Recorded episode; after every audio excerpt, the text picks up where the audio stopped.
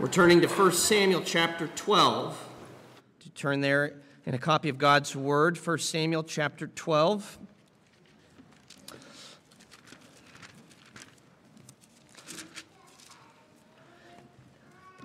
Samuel's farewell address, as it is titled in my uh, English Standard Version. I'm not sure um, if you have, you know, NIV or King James, if it gives a little title there, but in the ESV, this is Samuel's farewell address. That's a bit of a misnomer. These are not the last words of Samuel. He's not about to die. That happens in chapter 25. Nor is he retiring or quitting his post. He will continue to serve an important function uh, in the uh, nation as God's prophet. But there is a transitional aspect to this speech. He is helping the people uh, to think through um, and to, to be prepared for what life is going to look like now that they'll have a king. Uh, now that they'll have a king. Um, they're not used to that, uh, life under a king. They're used to life under various leaders, judges, prophets, such as Samuel. So, this is the first time since they've entered the promised land that they have a king. And we are picking up right where we left off at the end of chapter 11. Uh, remember, verse 12 started this kingdom renewal ceremony chapter 12 is part of that. This is this speech from Samuel is part of renewing the kingdom, uh, renewing the commitment, renewing the covenant with God. And the focus is this: How will you live now that you have a king? How will you live now that you have a king? That's the question that kind of underlies all that Samuel has to say in this chapter. And uh, I'll give you the answer uh, right from the get go. How should they live now that they have a king? The same way they were always meant to live Nothing has changed. God still calls them to obedience and uh, to righteousness. So that's what uh, we're going to see today. That's what we'll see is demanded of us as well. So here, the word of God as it comes to us from 1 Samuel chapter 12. Samuel said to all Israel, Behold, I have obeyed your voice in all that you have said to me, and have made a king over you. And now, behold, the king walks before you and I am old and gray, and behold, my sons are with you. I've walked before you from my youth until this day. Here I am. Testify against me before the Lord and before his anointed. Whose ox have I taken? Or whose donkey have I taken? Or whom have I defrauded? Whom have I oppressed? Or from whose hand have I taken a bribe to blind my eyes with it? Testify against me, and I'll restore it to you. They said, You have not defrauded us, or oppressed us, or taken anything from any man's hand. And he said to them, The Lord is witness against you, and his anointed is witness this day that you have not found anything in my hand. And they said, He is witness. Samuel said to the people, The Lord is witness, who appointed Moses and Aaron, and brought your fathers up out of the land of Egypt now, therefore, stand still, that I may plead with you before the Lord concerning all the righteous deeds of the Lord that he performed for you and for your fathers. When Jacob went into Egypt and the Egyptians oppressed them, then your fathers cried out to the Lord, and the Lord sent Moses and Aaron, who brought your fathers out of Egypt and made them dwell in this place. But they forgot the Lord their God and he sold them into the hand of Sisera, commander of the army of Hazor, and into the hand of the Philistines, and into the hand of the king of Moab. And they fought against them. They cried out to the Lord and said, We have sinned, because we've forsaken the Lord and have served the Baals and the Ashtaroth. But now deliver us out of the hand of our enemies, that we may serve you. And the Lord sent Jerubbaal and Barak and Jephthah and Samuel delivered you out of the hand of your enemies on every side, and you lived in safety. When you saw that Nahash, the king of the Ammonites, came against you, you said to me, No, but a king shall reign over us, when the Lord your God was your king. And now, behold, the king whom you've chosen, for whom you've asked, Lord, behold, the Lord has set a king over you. If you will fear the Lord and serve him and obey his voice and not rebel against the commandments of the Lord, and if both you and the king who reigns over you will follow the Lord your God, it will be well. But if you will not obey the voice of the Lord, but rebel against the commandments of the Lord, then the hand of the Lord will be against you and your king.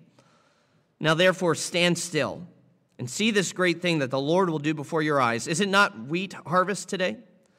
I will call upon the Lord that he may send thunder and rain. And you shall know and see that your wickedness is great, which you have done in the sight of the Lord in asking for yourselves a king. So Samuel called upon the Lord, and the Lord sent thunder and rain that day, and all the people greatly feared the Lord and Samuel.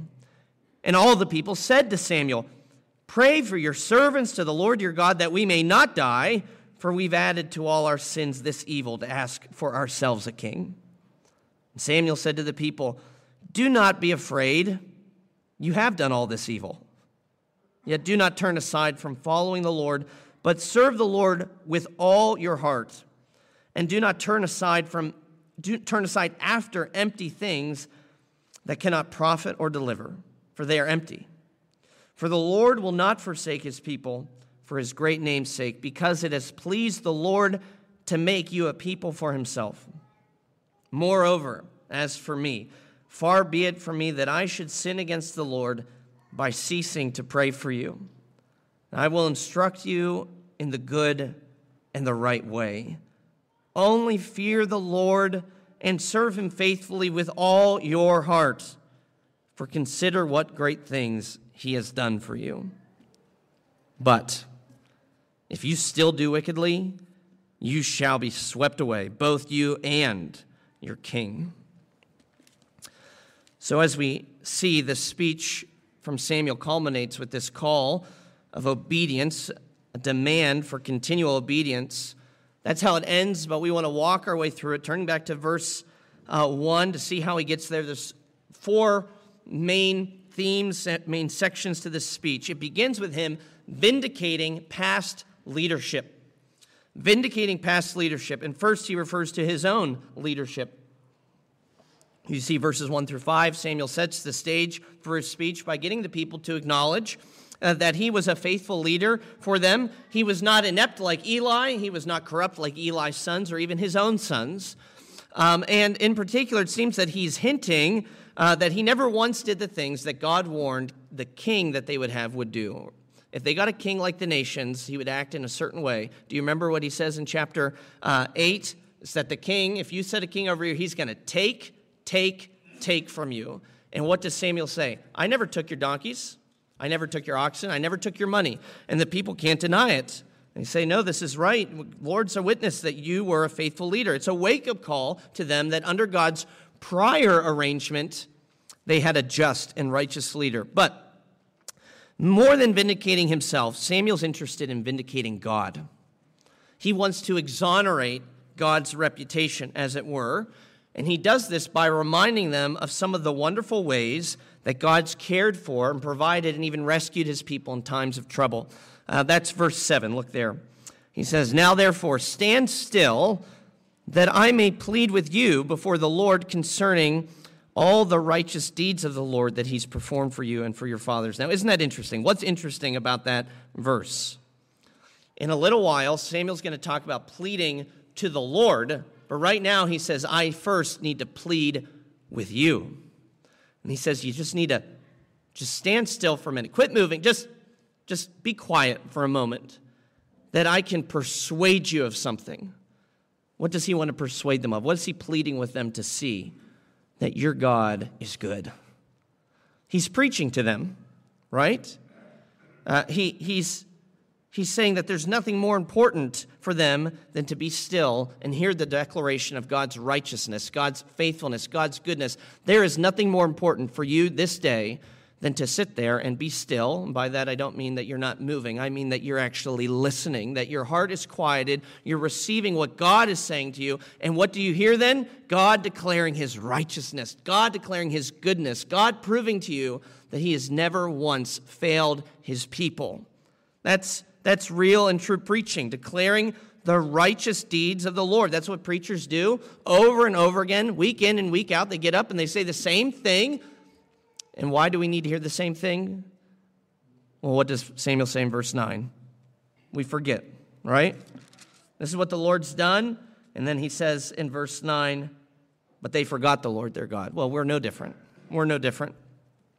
So Samuel is, is giving something of a spiritual rea, realignment here. Some of you know the great relief that is found in the uh, chiropractor's uh, office, you know, you turn your neck the wrong way, or you slept um, on your side in, in, in, some kind of funky way, and things just aren't right. Whatever it is, you don't know, it just needs to be fixed. So, what do you do? You go to the uh, chiropractor for an adjustment, and the chiropractor's job is to put things back the way they're meant to be, right? To realign the spine. Um, to readjust. Well, that's what Samuel's attempting to do here. That's what preachers are meant to do to offer a spiritual adjustment, a spiritual realignment. What we need in our lives is to put things back the way they're supposed to be. And that means putting God up here and putting ourselves down here. Putting God up here and putting ourselves down here. Uh, it's recovering the creator creature distinction. He's Lord, I'm servant. He's God, I'm not. I'm the helpless sinner, but He's the God who is mighty to save. So many of our, our woes, our worries in life, uh, would be cured by remembering all the righteous deeds that the Lord has done for us.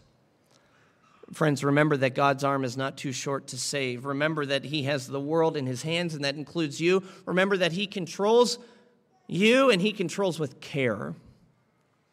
In the case of Israel, Samuel highlights two righteous deeds. The first is their rescue from Egypt, verse 8. When Jacob, or Israel, another name for Israel, went to Egypt, the Egyptians oppressed them. Then your fathers cried out to the Lord, and the Lord sent Moses and Aaron, who brought, uh, who brought them out of Egypt, brought the fathers out of Egypt, and made them dwell in this place. So God knew at that time the right people to appoint in order to rescue the nation. Likewise, when they get into the land, into the promised land, and they're harassed by the Philistines, the people that are living there, um, God sends them the right leaders that they need. And what Samuel basically does is he just gives a synopsis of the book of Judges in verse 11. And the Lord sent Jerubbaal and Barak or Barak and Jephthah and Samuel and delivered you out of the hand of your enemies. In essence, he's just citing the book of Judges as, as a compilation of examples of God's righteous rescues. Jerubbaal is another name for Gideon, by the way. It's only mentioned once in Judges, but that's who that's a reference to. Uh, you remember the story of uh, Barak. Uh, in Hebrew, it actually reads uh, Bedan. And so, if you have certain Bible translations, will have Bedan, but that's a reference to Barak. And uh, there's Jephthah, and then he even speaks of himself. Samuel is the last judge. And basically, what he's saying is that God's never left you without a Savior. I want to say that to you right now. God has never left you without a Savior. There's never been a moment where there hasn't been one who is ready and willing to rescue you. Never a moment. And, and, that comes home to Israel through these leaders that have been appointed from Moses the whole way to Samuel. And it all shows that the Lord knows what he's doing. It makes me think of 2 Peter 2 9. Here's a verse that you can memorize, verse you should memorize, but it's, it's short and it's sweet, and it will come for you. Here it is 2 Peter 2 9. The Lord knows how to rescue the godly. This is his business. This is what he does. And Israel's saying, We need a king. We need somebody else to do it. We don't like the way God does it. This is what God does. There's nobody better at rescuing the godly from trials than our God. 2 Peter 2 9, the Lord knows how to rescue the godly. Samuel vindicates Israel's past leadership, namely the Lord himself. That's the first thing. In doing that, he does a second thing. He confronts their persistent sin. That's the second thing. He confronts persistent sin. Vindicates past leadership, confronts persistent sin. They go together because what's the point he's making? He's saying, even in light of all that God's done for you, you keep rejecting him. You, you forget, you rebel, you worship false gods, you complain that things aren't good enough. They complain that they have a deficiency in leadership. And now we're brought to the events of the previous chapter. Look with me at verse 12, please. Verse 12. And when you saw that Nahash, the king of the Ammonites, that's what we read about in chapter 11, came against you, the people in Jabesh Gilead, you said, No, but a king shall reign over us. That's how we're going to get rescued, even though the Lord was your king. Now, this is kind of jumbling up the chronology as we've known it so far, right? They requested a king before Nahash came onto the scene, but he's using Nahash as a representative example of the rebellious nature of the people. They're in trouble, and what do they want? Not God, they want a king like the nations. One, one scholar says this was an act of unfaithfulness and treason revealing how little they were aware of their spiritual privileges and of the Lord's past intervention. And I was thinking, isn't it interesting how the human condition can unite people who are separated by oceans, separated by cultures, and separated by thousands and thousands of years? Right? Because on the one hand, you might think that we 21st century Christians, many of us Westerners, have nothing in common with a people like the ancient Israelites. We might think that on the one hand. But on the other hand, does this not sound terribly like us? Right? That we are little aware of our spiritual privileges and of the Lord's past intervention. Isn't that you and me? Right? The objection that the Bible is outdated and irrelevant is disproven the moment you realize the Bible is written about humanity. Humans, we don't change, right? Human nature doesn't change. When it comes down to it, our hopes, our fears, our struggles, our sins, our needs are the same today as they were the moment Adam took that fateful bite from the forbidden fruit. And so, what we're reading here, Samuel confronts the people with their sin, is God confronting us with our sin. God confronting us with the fallenness of human nature. The great plight of the believer is that we still forget the Lord's kindness and provision and all the spiritual privileges that are ours. You know, this is one of the blessings of coming frequently, as our book of church order, as the Westminster Directory uh, calls us to, coming frequently, the Lord's Supper, as we will tonight. Right? Jesus says, Do this in remembrance of me. And sometimes people say, Well, if we do it too often, it won't be special. You're forgetting how often you forget. Right? That's, that's part of the problem. We forget how often we forget. We need those reminders uh, because we're so weak. Well, there needs to be a change for Israel. Samuel doesn't want them to presume on having a king as though that's going to solve their problems. Their primary issue, you see, isn't with the surrounding nations, it's with the omnipresent God. Their primary issue isn't being at odds with these nations like the Philistines and the Ammonites. Their primary issue is being at odds with their Maker, with Him. And so Samuel warns them of God's judgment in an unforgettable way. You look now at verse 16, check out what happens here. He's saying, Stand still, see the great thing that the Lord will do. This is what's going to happen to you, he's saying. If you do not change, if you persist in your sin, if you do not repent, there's going to be judgment from the sky, right? It's the wheat harvest. Translation, it's the driest time of the year. You're not going to expect rain, but what's God going to do in a moment? He's going to send rain. There's going to be thunder. There's going to be lightning. What's the point? The point is this if, um, if the dry season can't escape God sending rain, then you and I can't escape God sending judgment. That's the warning. That's the warning. Samuel's trying to prevent the nation from assuming, well, we have a king, so we're good. And I want to prevent you from thinking, well, I have a church, so I'm good. Or I have a, a Christian family, so I'm good. Fill in the blank, right? I do good things. So, I, you know, we're, me and God, we're on good terms. God wants something far more than just your church attendance or your giving or your charity. He wants your heart. He wants your piety. He wants your obedience. And if he doesn't get it, don't expect anything less than this judgment that's pictured here. That's what Samuel is saying. It's a hard word. Let's just let me just slow down and, and acknowledge this is a hard word from the prophet. If you don't rebel or if you don't repent, this is what's going to happen, right? Judgment. That's hard. And it's hard for us to hear. It is hard for us to hear God's word when it confronts us with our sin and reminds us of the reality of God's judgment. That's a difficult thing to swallow. What do we do with that when we're confronted with the difficulty of, of God's word? There's really only one of three things you can do.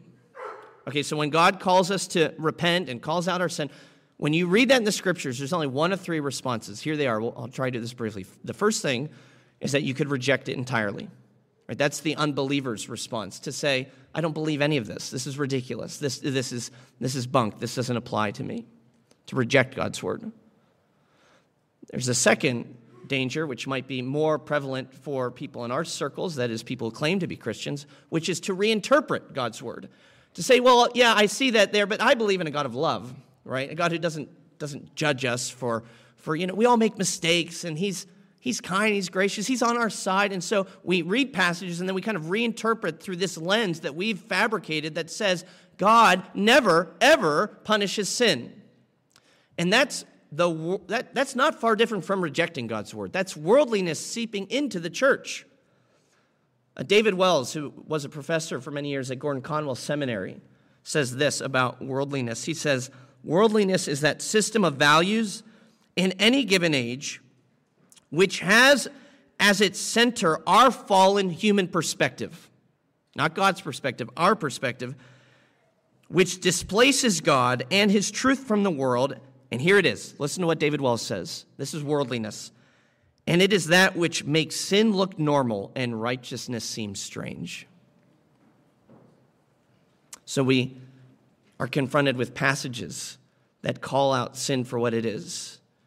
And we say, I don't really like that because I like sin to, sin to feel normal and comfortable.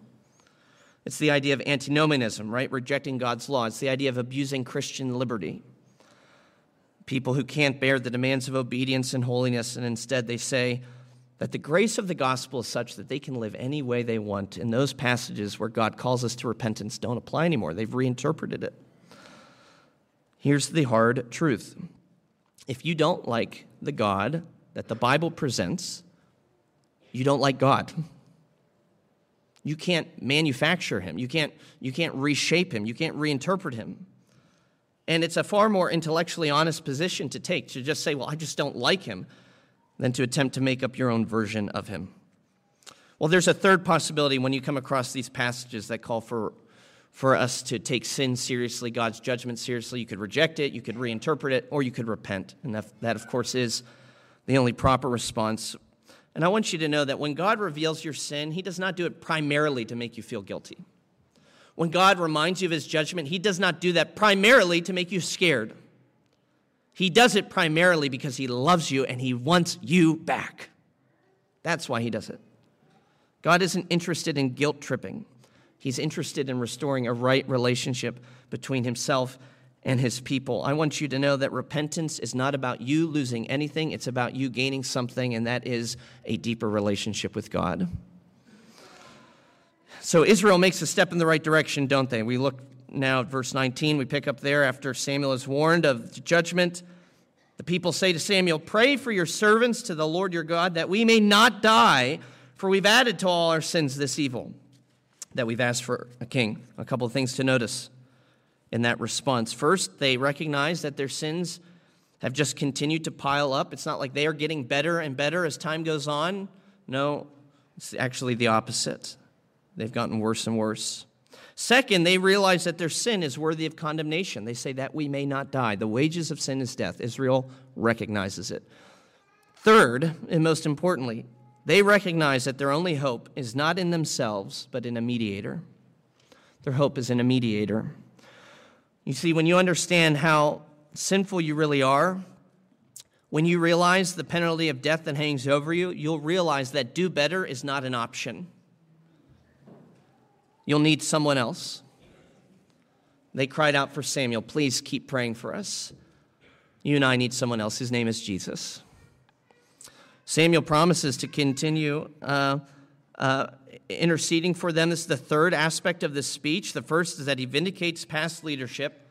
The second is that he confronts persistent sin. Third, he promises continued mercy. You see, their hope rests in God's mercy, not their merit. I think the most interesting verse in this entire section is verse 20. Would you look there, please? Here's where Samuel promises continued mercy. They said, We don't want to die. Please keep praying for us. And he says, Don't be afraid. You have done all this evil. What? How would that make the people not afraid? Uh, that would make me more afraid, right? You come to God and you say, Please help me. I, I need help. And he says, Don't be afraid. You're actually as, as vile as you think, even worse so. What? How is this good news? What Samuel is doing here is he's magnifying the mercy of God by not downplaying the sinfulness of man. Here's his message Cheer up. You're worse than you think, but God is greater than you could ever imagine. That's what he's saying here.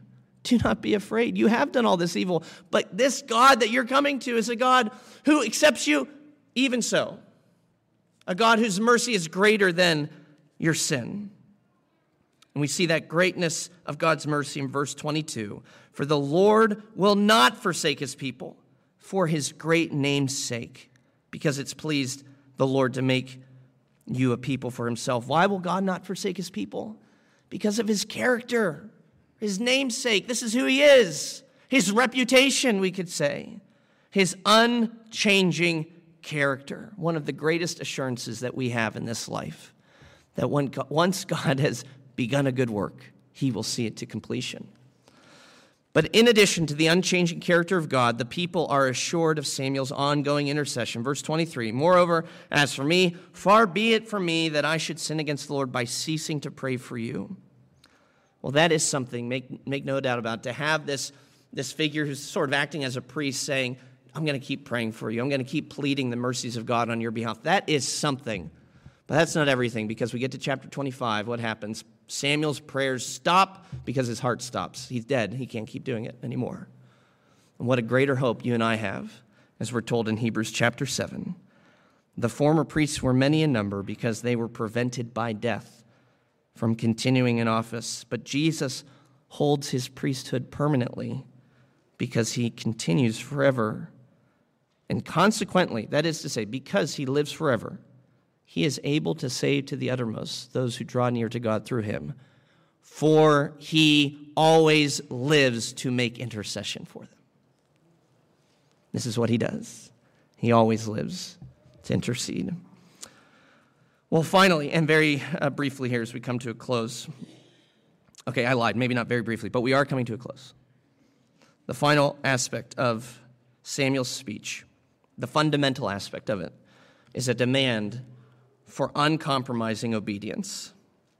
He demands uncompromising obedience. You might think that assuring them of God's gracious character and even his own intercessory ministry, uh, that, would, that would kind of sort of loosen up the whole holiness thing. After all, why worry about obedience to such an obsessive extent when God has promised to be gracious? Well, nowhere in the Bible does that logic hold. Nowhere. Uh, the practical theology found in both Testaments is this it is God's gracious character and his abundant mercy that induces us to obedience all the more. Right? Because he's forgiving, because he's long suffering. And it's there in verse 24. Here's the logic of the scriptures Only fear the Lord and serve him faithfully with all your heart, for consider what great things he has done for you. I think you could camp out on that verse your whole life. It's like, give me a Christian ethic, Pastor. How, how, how am I to live? Fear the Lord, serve Him faithfully with all your heart. And then this next part, right? For consider all the great things the Lord has done for you. The work of God is the great motivation for Christians in their work. But it's not easy work, let's be honest. God is after the whole heart. Serve Him faithfully with all your heart. He, he doesn't want some of your love, He demands all of it. What does Jesus say? Blessed are the pure in heart, uh, whose hearts are pure like, like water from a spring is pure. It's, it doesn't have additives, it doesn't have chemicals. It's just pure, undiluted, undivided devotion that God is after. A, a divided heart is a defective heart. He wants the whole heart. God wants it all. I was so privileged this past week taking my final doctoral class in Charlotte to sit under the teaching of Ligon Duncan, the uh, chancellor of RTS and um, a preacher for 25 plus years at First Pres, Jackson, Mississippi. And he made this one passing comment. He said that, um, talking about covenant theology and the covenant of grace and all that God has done for us in the gospel. And he says the gospel is the free gift that will cost you everything. It's the free gift that will cost you everything your whole heart, all your desires, all your affections, all your interests, all your activities. And that's not asking too much. How could it be asking too much when you consider what great things He has done for you? God has given you His very heart, His only begotten Son and now he demands that you give him your heart as well. Forsake your sin, repent of your ways, turn to God. Today is the day of salvation. But that day is going fast, so we look at the very final verse. We would have loved it right? If it had ended in verse um, uh, 23, right? That, that, that sounds positive to us. Uh, verse 24 only fear the lord serve him faithfully for consider what great things he's done for you. Right let's move on to the next chapter. Nope we have verse 25 but if you still do wickedly you shall be swept away both you and your king. Again here's a warning against being complacent just because they have a king like the nations as though that king's going to handle everything for them the king might be able to save them from their enemies but that king cannot save them from god the king can't save them from God. Notice here, the king will be swept away in judgment just like the people. You shall be swept away, both you and your king. It's an interesting image. Samuel is saying that it's possible that the disobedience of the people could be so great that it's like a flash flood that comes through and takes out everything in town. Their sin could take out not only themselves, but even their king. Don't, be, don't hide behind this king. And isn't it fascinating how that all gets flipped around with the coming of Christ. Now the, the direction is the exact opposite hide behind this king, flee to him. For he is such that it's not that our sinfulness will sw- uh, sweep him away, but rather that his righteousness sweeps us away. It takes us with him, it covers us. We go together, just as Samuel said, you and your king. You will go the way of your king. Who is your king today? Make your king King Jesus. Go with him, and you will find his righteousness is more than enough to get you through this pilgrim way and into glory. Amen. Let's pray. Father, we ask that you would take your word that we have read that has been preached and that you would write its eternal truth on all of our hearts. Would you help us to live in such a way that we give you everything that we have, that we give you an uncompromising obedience, that which you've demanded even in the portion of Scripture that we've read today. We thank you that our hope is not in our obedience, but in the obedience of another, King Jesus. So help us to flee to him and indeed to give everything to him. We prayed in his name. Amen.